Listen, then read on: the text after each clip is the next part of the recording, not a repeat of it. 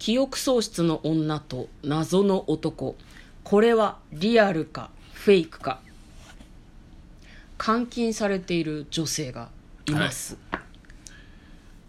うんなんか足をね怪我しているみたいですね、そう彼女の名前はどうやらルビー・ワッツさん25歳らしいんだけど、うんうん記憶もないし、はい。足も動かない、で白い部屋に閉じ込められていて、うん。男性が「僕を愛するまで君を監禁する」怖っ。食事は日に3回。怖っ。1日おきに体を拭いてやる。優しさ？怖 いよね。怖いよね。何目的なんだろうってすごい思うんだけど。で近くに家はないし足も動かない。うん。怖いよね。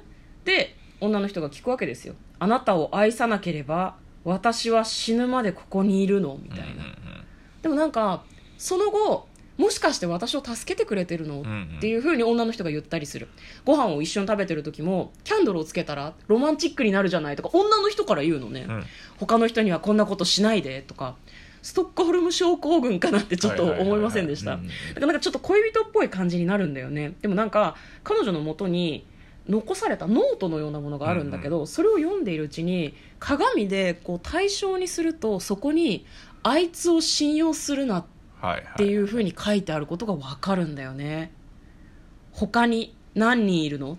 私の前に何人誘拐したの？うんうん。ってその人に聞いたりとかする。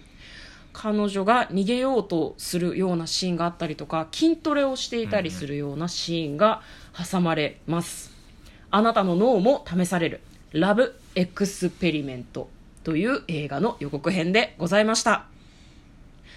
こんばんは嫁です。向こうです。トレーラードドライビビング。はい始まりました。トレーラードライビング。この番組は映画の予告編を見た嫁と婿の夫婦が内容を妄想していろいろお話ししていく番組となっております。運転中にお送りしているので安全運転でお願いします。はい今日もですねトレドラサブスタジオの方からお送りしております。はい、今日妄想するのはこちらの映画。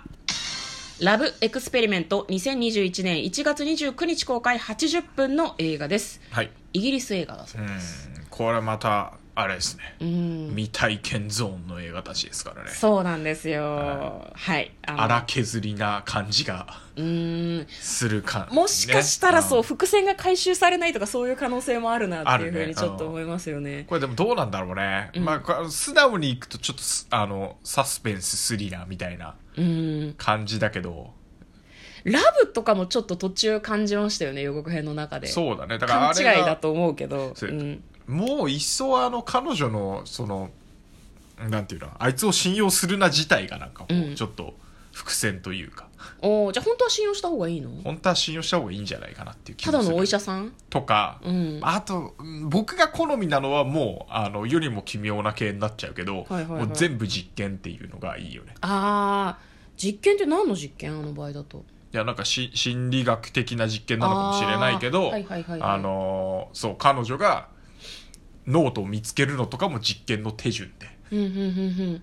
ストックホルム症候群からどういうふうに復帰していくのかとかも、もはやそういう、そういう実験ってことだよね。最初はただの異常者だと思ってたのが、うん。献身的にあの介護をしてくれるからね。解除してくれるから、だんだんす好きになって信用したところで、うん。あのなんていうの？自分過去の自分が持っていたであろうノートって、まあ、それも想像なんだけど、うんうんうんうん。見つけてしまってそこに信用するなって書いていたから、うん。信用しかけたあの相手をもう、うんなんていうの？疑い始めちゃう。うーん。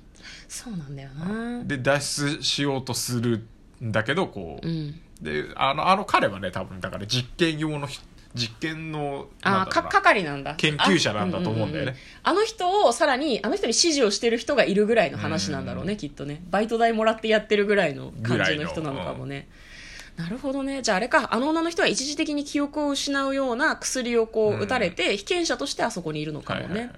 あくまで本人も同意した状態であそこにいたりするのかもしれない実はねそうなんだのかもしれない、足動かなくなってんのなんでだろうねちょっと剣切ってるとか。えー、怖くない？剣切ったらくっつかなくない？いや怖いけど。グリフィスは歩けなくなってたよ。うん。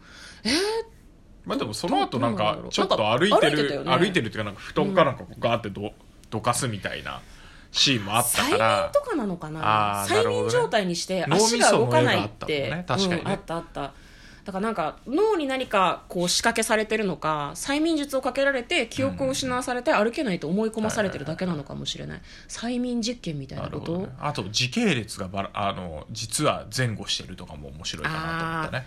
どういう感じで？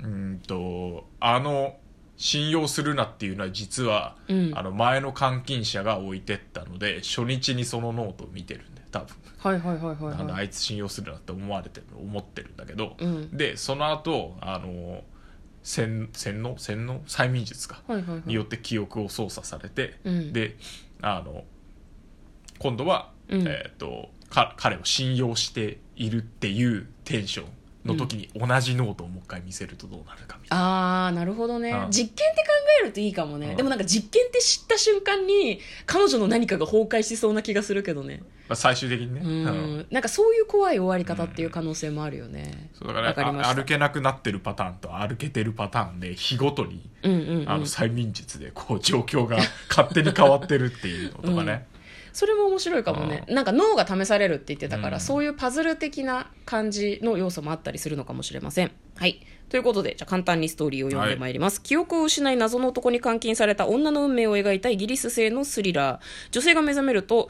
白い地下室に閉じ込められていた彼女は膝の靭帯を損傷して歩けなくなっており自分が誰なのかなぜここにいるのか全く覚えていない。すると彼女の前に見知らぬ男が現れ彼女を誘拐したことなどを告げるというお話でございます。自分で告げてるんだ。やっぱ実験っぽいね。や実験っぽいなで結果最終的にどうなるのかっていうのがすごく気になりますね。はい、ということで嫁と向こうのトレーラードライビングまったね